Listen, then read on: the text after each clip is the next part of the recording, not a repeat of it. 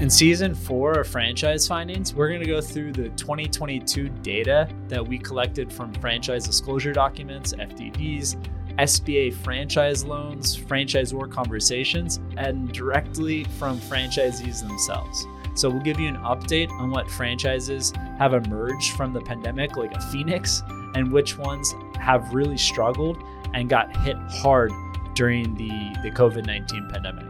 Stay tuned and don't forget to subscribe to our, our podcast as well as leave a review on Apple or Spotify.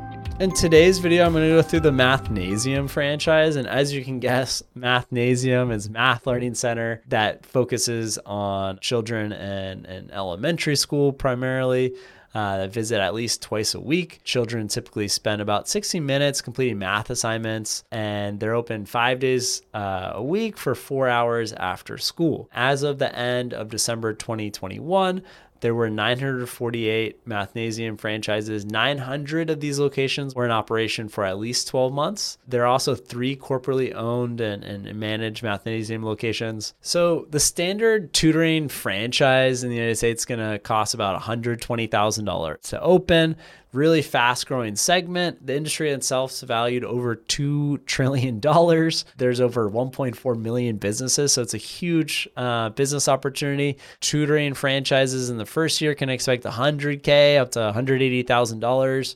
Uh, and then by, by year three, it should go up more like $200,000, $300,000 in sales. Um, some franchisees and franchise systems do m- much more than that. Mathnasium does charge a, a, premium compared to other education businesses, where they have a base of 500 for the royalty fee as well as 10% of monthly gross revenue, which is pretty high, and they have a marketing fee of 250 plus 2% of gross sales. So the industry norm is 5% for royalty, 3% for marketing.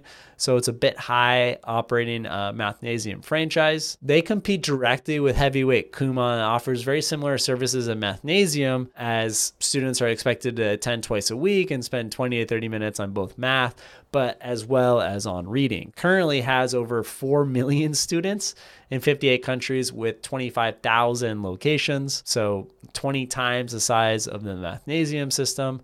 Uh, but in the US, Mathnasium is a big player. The initial fee to open up a Mathnasium is going to set you back $49,000, and that's due when you sign the, the franchise agreement.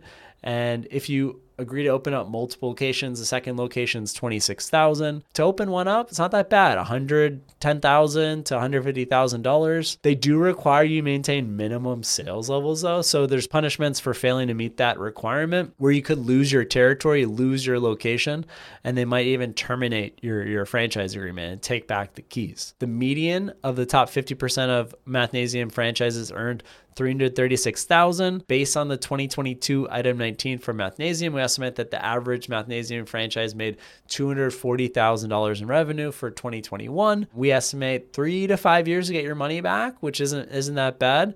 Uh, based on a midpoint investment in, in the 130k range. Mathnasium continues to grow and increase by 86 total uh, locations since 2019 till the end of 2021. There's been um, 10 company owned locations that have sold or sold to franchisees, as well as eight franchise locations that have closed in this period. Um, there's currently 39 Mathnasium franchises for sale listed on for sale websites, which was pretty high uh, as that means there's even more that are just being sold between franchisees that may be looking to open up multiple locations. I usually saw though good news, they're usually for sale over $200,000. So that means hopefully a lot of Mathnasium franchisees that may be open for 120K, 130K are able to make a nice profit on the exit when it does come time to, to sell the business. I hope you enjoyed today's episode on Mathnasium. If there's other franchises, particularly in the tutoring space you'd like us to review, leave it in the comment box or shoot me an email at patrick at vettedbiz.com. Thank you. I hope you enjoyed today's podcast episode. You can leave us a review if you enjoyed the podcast episode. If you hated the podcast episode, let us know what you thought, as well as what future episodes you'd like to hear.